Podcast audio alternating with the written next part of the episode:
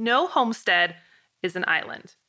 And even though we've been talking a lot about self sufficiency and self reliance and blazing our own trails and being out on our own in this podcast season, one thing that we haven't really touched on too much is the role that community plays in our self sufficiency. And it's really a misnomer to think that someone who's truly self sufficient is never going to need anything from anyone else, because that's not true. It's actually more of a give and take. It's a situation where we're able to work with others and barter and trade and lean on others' strengths and share our strengths. And it creates this beautiful synergy that ultimately creates these homesteads that are strong and able to withstand whatever may whatever life may throw our way. So, I know this can be tricky sometimes, especially if you are an introvert like I am. Um, being super peoply doesn't necessarily come naturally to me, believe it or not. Yes, I know I have a podcast and I talk to a lot of people and I do YouTube videos, but believe it or not, a lot of people who are doing things online are pretty introverted. And I'm raising my hand here because that is definitely me. However, we have had quite the journey, Christian and I, over the last couple of years, learning how to better engage with our small town community and also just some really great lessons and how important and valuable it is to us in just both our both our personal lives and in our homestead life. So in this episode, I'm going to share a little bit of our story about our small town community and how we have um, started to take on more of a role there and what that can look like for you whether you live in small town America like we do or in the middle of a big city, because you can create some awesome community no matter where you live. You're listening to the Old Fashioned On Purpose podcast, where ambitious people master the art of returning to their roots. Have you found yourself disenchanted with society or wishing you could opt out of the rat race? Perhaps you're craving a life that's meaningful and tangible, a life where you can create and produce instead of merely consume. I am Jill Winger, best-selling author and longtime homesteader. Over the last 10 years, I have helped thousands of families create more connection, grow amazing organic food, and find the ultimate fulfillment through an old-fashioned lifestyle. And I can do the same for you. Now, on to our episode. So I got this idea for this episode um, after it was a couple months ago, I posted a post on Instagram and Facebook after we had a really special day here at our homestead. Um, we actually did not organize this day, it was someone else who had the brilliance to bring this event to pass. We just happened to be the location hosts for this event, and we were very happy to participate as well. Um, long story short, I'm not going to give all the details away because this is personal for a friend of ours. Um, a really good friend of ours is having some health issues, and he and his wife were not able to chop the firewood. They heat with wood like we do. They love the process of wood heat, but due to his health, he wasn't able to get out and chop the firewood they need for the winter. So his coworkers in our little tiny town decided to have a firewood day for him.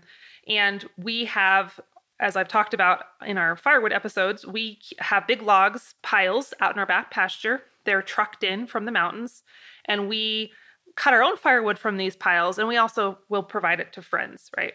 So they asked if we could host this firewood day here in our back pasture, and of course we said yes. And it was a super chilly Saturday morning. Um, I think it was late February, maybe March. It was cold, and it was spitting snow, and the skies were gray, and 9 a.m., here come the trucks. And all of these people descended on our homestead and they had chainsaws and we, they brought tractors and trailers and tools. And I mean, it still gives me chills when I think about it. And they were out there, I don't know, five, six hours chopping and splitting and stacking. And there were men and women and children. And it made me cry all day because you don't see that very often these days. I mean, you do in, in certain parts of the country, but especially the last year, people are so disconnected and so scared of each other and i don't know it was just it was just the most special experience and i am so thankful we got to be a part of that um, it just really renewed my faith in humans and it just underscored how important community is small town community um, community, wherever you live, it's really, really important. And, it, and that connection that we build with each other and with other humans is crucial. It's absolutely crucial. But anyway, um, I got off on a rabbit trail. Anyway, long story short, I posted this on Instagram and I had a ton of really amazing, sweet comments when I told the story of that morning. But there was also a number of comments from people saying, like, oh, well, small town living isn't great all the time or i live in a small town and it's horrible because people are mean or you know i live in a small town and i can't make any friends. Like there were some comments like that. And honestly those are refrains that i have heard for a long time that small town living is brutal and there's gossip and there's animosity and all those things can be true absolutely. Um, and we see that sometimes in our community as well. But it got me to thinking about our own journey of us moving to this little area that we did not grow up in Christian and I live, as I've explained in other episodes, about nine miles away from a very small Wyoming town. Um, some people would probably call it, it's not a ghost town. There are still people living there, but the town itself has about 250 people. And there are no stoplights whatsoever. And um, a couple churches and a little post office. The bank closed down. There is, there are two restaurants. And that's about it. There is a school. Um, and sometimes there's debate as to whether or not the school will stay open. I hope it does, but it's just a very, very small town. A hundred years ago, it was a poppin' place. There was a swimming pool here, there was a roller skating rink, there was like five grocery stores. Like this was the place to be. Some really amazing historic ranches started in this area, and it kind of was going to become a hub of business and industry in this part of Wyoming. And then it shifted. The industry kind of went to the north and the south, and this little town got left behind. So we ended up here. Um, like I said, we were not born and raised here. Christian was born and raised about 50 miles to the south of this town. I'm far, far away and from Idaho. So this is not no connection here in f- terms of family or childhood. But when we bought our property, this property that we found um, in 2008, that is now our homestead, just happened to be closer to this town than the bigger town to the south. And so we ended up here. Um, and our intention was never, I mean, how do I, what do I, how do I say this? It never was really to be a part of this town. If I being really honest, which sounds horrible, when we bought our property, you know, we were super young, newlyweds. We didn't have kids yet. Christian was working in the town to the south, the big town to the south. I was working to in a larger town to the north. And so even though we were closer to this little town, we were kind of like, eh, there's nothing there for us. We don't really see any reason to invest in the people in the town or, you know, really do anything in the town because we're never here. We work other places and we just sleep at our house and we're there on the weekend. So that was kind of our pattern uh, for quite a few years. And even when I quit my job and I started having babies, I got so um, bogged down with starting a homestead and building a homestead and creating my businesses. And I feel like at that point in my life, the the thing for me to do was I just kind of pulled inward. And I'm an introvert anyway. And I was very focused on creating and building and saving money and, you know, scraping things together and making things work. And Christian was working a lot of hours outside the home. And so it was kind of survival mode for us. And when you're in survival mode, it's hard to have um, a lot of time or energy to give back, right? And I feel like we all go through different stages in our life. And at that stage in our life, it was just trying to keep ourselves afloat and our kids afloat and our homestead afloat. And that's what we did. And that was okay. But fast forward to now, we're in a different place in life. Our kids are a little bit older and our businesses are a little more secure and we have a little more disposable income. And I wouldn't say we have more time, but we're better at managing our time and we're better at hiring people to help expand the hours in our day. And so we're in a different place. And I think about two years ago, I don't know, it just kind of hit me and Christian that it's time for us to start investing locally. You know, prior to that, we'd done a lot of traveling with doTERRA. We were doing trips like every couple months and tra- just a lot of traveling. So I felt like I was always very distracted. And then the travel kind of tapered down a little bit. I started to feel like I didn't really want to be traveling as much. COVID definitely helped with that, because that was an option that was taken off the table. And I don't know. I just simultaneously, I'm like, we're supposed to be here for a reason. And I don't know what it is, but I know we're supposed to be here. So we started to invest more in relationships here. I mean, we knew people up to this point, but like deeply invest in relationships, regularly invest in relationships. And it's been awesome. And so I just wanted to share some of the ways that we have created connection and kind of as I, as I'm thinking about the comments that came in on that firewood post and people talking about how miserable it can be to live in a small town or how you can never get anything done. I mean, I, I get it. And I have felt those things about where we live sometimes. But I've also learned a few things, and I'm not an expert in any way, shape, or form as far as how to keep on trucking and keep on moving forward. So, like I said, not an expert, but I just wanted to share the things we've done that have been really gratifying and have helped us to start build inroad to start to build inroads where we are. And it's really important i believe as homesteaders you know to invest in our local community whether that's other local farmers and producers. You know you can't grow everything on your homestead. I mean i don't know anybody who actually does that right? We do the best we can but then there's a point where like i can't grow all the things. So we get to find other people and other small farms and other artisans that we can support. And I love being able to do that. So, homesteading is all about community, even though we don't always talk about that in homestead circles. It's really, really important. And online community is really big for me, obviously. Um, that's carried me through many, many years when I, I, felt like I didn't have a lot of local connection. Um, but local connection is pretty special too. Hey, friend, I'm interrupting this episode for just a sec to give a quick shout out to our sponsor, Greenhouse Megastore. After a ton of research last year, as we were trying to figure out how on earth to build a greenhouse that could withstand our harsh Wyoming weather, we stumbled across Greenhouse Megastore and they were a game changer. Not only do they have an incredible number of greenhouse kits, ranging from large to small and everything in between, they also carry low tunnels, cold frames, hoop houses, shade cloth, and even easy to ship polycarbonate panels that's the greenhouse plastic panel if you want to build your own structure from scratch. If you're looking to extend your growing season and grow more food this year, they will be your go-to resource. Head on over to theprairiehomestead.com slash greenhouse to shop and be sure to use code homestead when you check out to save 10% on your order. Plus, all orders over 99 bucks ship for free. Now, back to our episode.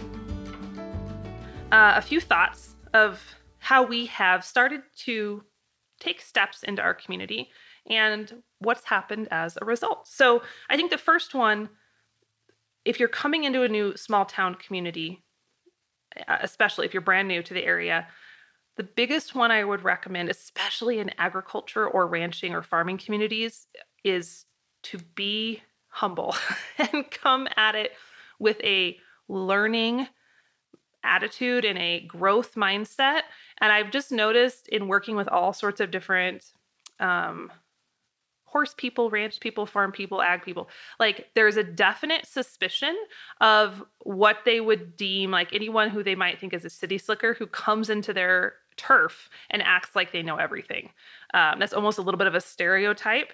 And that's not to say you have to be a doormat or you have to, you know, walk around with your cow, you know, cowering with your eyes on the ground. But it always helps if you're coming into a place where people have been doing things one way for many years, is just to be respectful of that, even if you have different opinions of practices, right? And that's where I do see sometimes homesteaders and ranching communities like they butt heads a little bit. A lot of ranching folks, not, um, or not all of them, but some are a little more conventional, right? They're going to do things the way they've always done it. Um, and they have a reason for doing that. And then sometimes homesteaders have been listening to different podcasts and watching documentaries and books, and they have this whole other idea about how you do it more sustainably or how you do it in a more healthy way.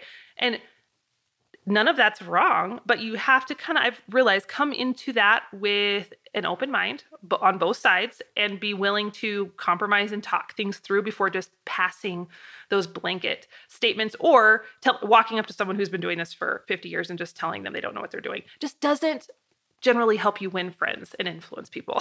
so I'm not saying you have to give up on your convictions, no way whatsoever. You know, stick to your guns on the things that you believe are important, but also just have a humble spirit as you come into a new small town community. Uh, number two, I think a really big piece is, you know, humans are cliquish. Even I mean, it's not just small town America that's cliquish. It's everybody. Like I mean, we just tend to gravitate towards what is familiar and what we know.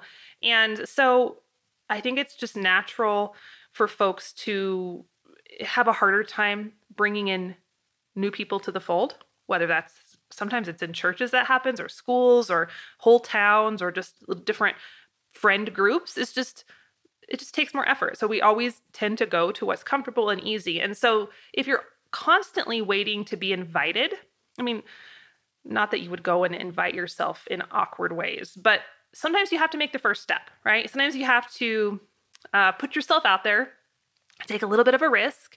Don't always wait for the opportunity to come to you. Sometimes you have to go create that opportunity. And we've noticed that just in our little town, that's yielded pretty big results and it's also it's really helped people to see that we're here to help i think versus just like i don't know what they thought of us prior but you know those weird homestead blogger people up on the hill maybe i don't know but i think just coming into it like hey we're here to support the community we're here to support you guys what can we do here's an idea that's helped um, i know for us when we we kind of you know went from the out of town people who kept to ourselves and then when we purchased that little fixer upper house in town last summer. I told you guys about that on a previous episode. That helped people kind of were like, "Whoa, you guys actually are you kind of want to see the town improve. That's cool." Like, and I'm not saying you have to go buy a house and fix it up to to do this, but that for us was a step that we really felt called to. It made sense for us. It's something in our wheelhouse. And that little bit of risk taking and putting ourselves out there and saying, hey, we're going to choose to invest in this town, even though we don't live in, in it, we just live near it. That that was a, a really good move, I think, for the community and for us being a part of the community. So things like that, again, it doesn't have to be big. It can be a small version of that, but that has that has helped a lot. I think just being willing to sometimes be the one to come up with an idea. Sometimes it's hard to get people rallied around it, but that's okay. Do it anyway and just see how it grows from there.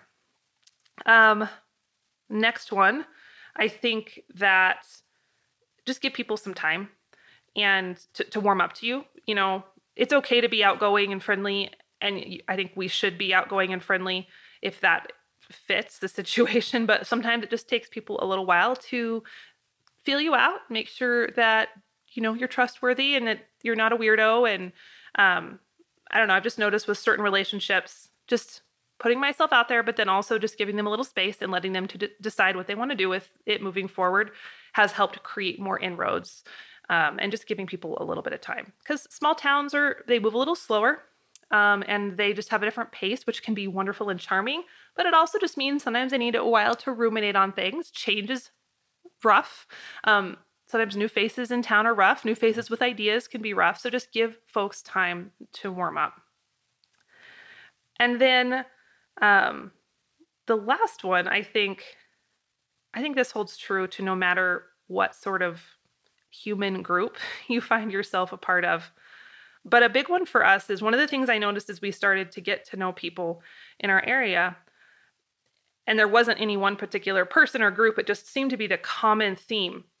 There's a lot of division, um, sometimes in small towns, and a lot of grudges because everyone's lived here in a, in a close location for hundreds of years. Some of these, some families have been here a very long time. And so you get almost, it's almost like the Hatfield and McCoy dynamic going on in, in certain cases where, well, my grandpa didn't like his grandpa, so I don't like her. And I'm, it's just like, whoa, like this actually, this is actually a thing. And there's been so many instances where just talking in, to people in our local area of, you know, hearing about, oh, we used to be best friends, but now I don't, now we're not. And now our families don't speak. And there's just a lot of pieces, parts of the uh, community here that have been kind of shattered by division. And so, my biggest goal in coming in is to not contribute to division. And I know that's really hard because whenever humans get in the middle of things, we tend to muck things up, right? It gets messy. So, I'm not claiming perfection here or advising perfection, but my goal is to not contribute to division. And if I do feel like, you know, someone wronged me or maybe I wronged them, to try to keep those accounts short and get that cleaned up and cleared out as much as I can. So I'm not contributing to more um, just breaking apart of relationships in the community. And, and I'm assuming that's pretty much a dynamic in a lot of small towns. Um, and some are they struggle more than others, but I know for for our area, my goal is to create more connection and not less. So I don't know. That's just my those are just my thoughts. I just have been thinking about this a lot lately. And honestly, COVID this last year with COVID and all the quarantines and everything, like it really, really underscored the importance of community to me. And as we started to lean on people in our local tiny little town more and more, um, because nobody wanted to go to the bigger towns, you know, it's awkward and weird and things were out of stock and it just got icky during that first bit of spring 2020.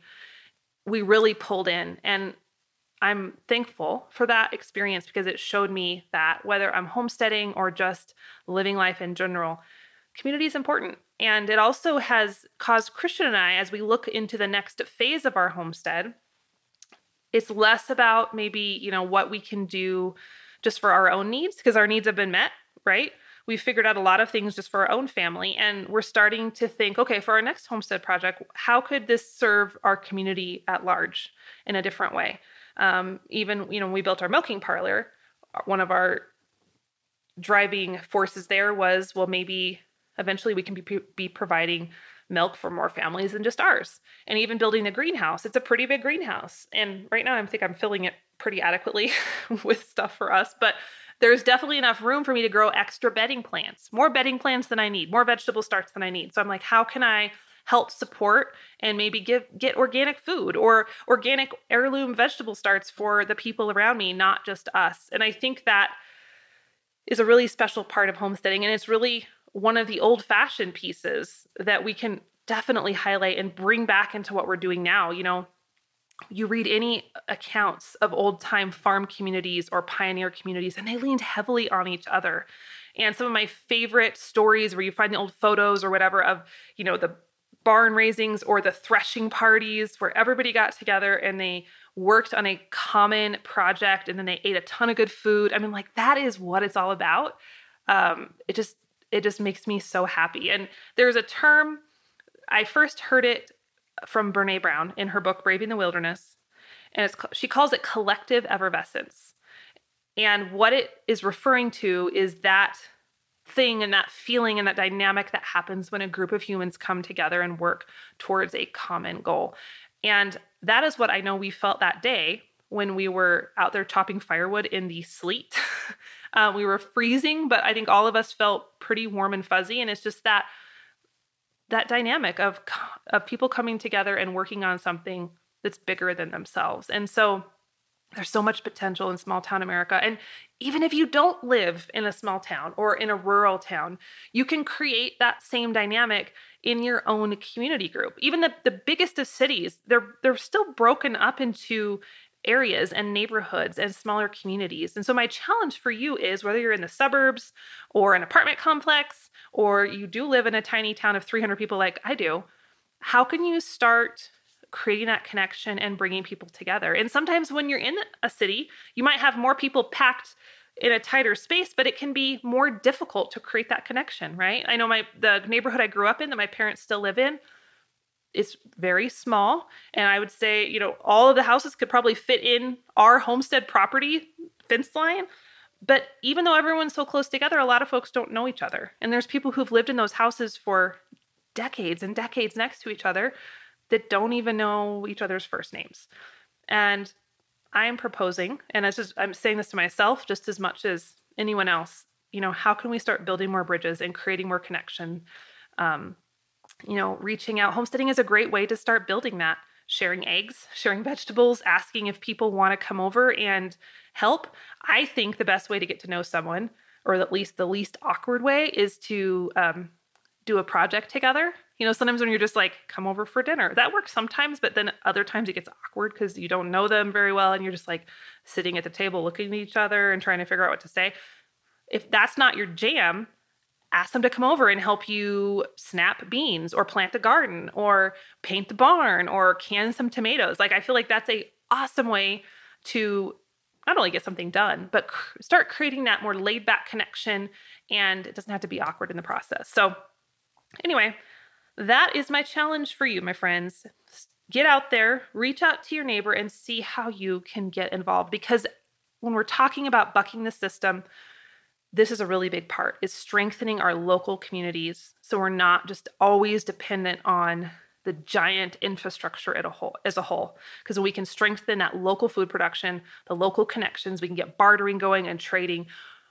We don't have to be dependent as much on those outside resources. So i hope that was inspiring to you.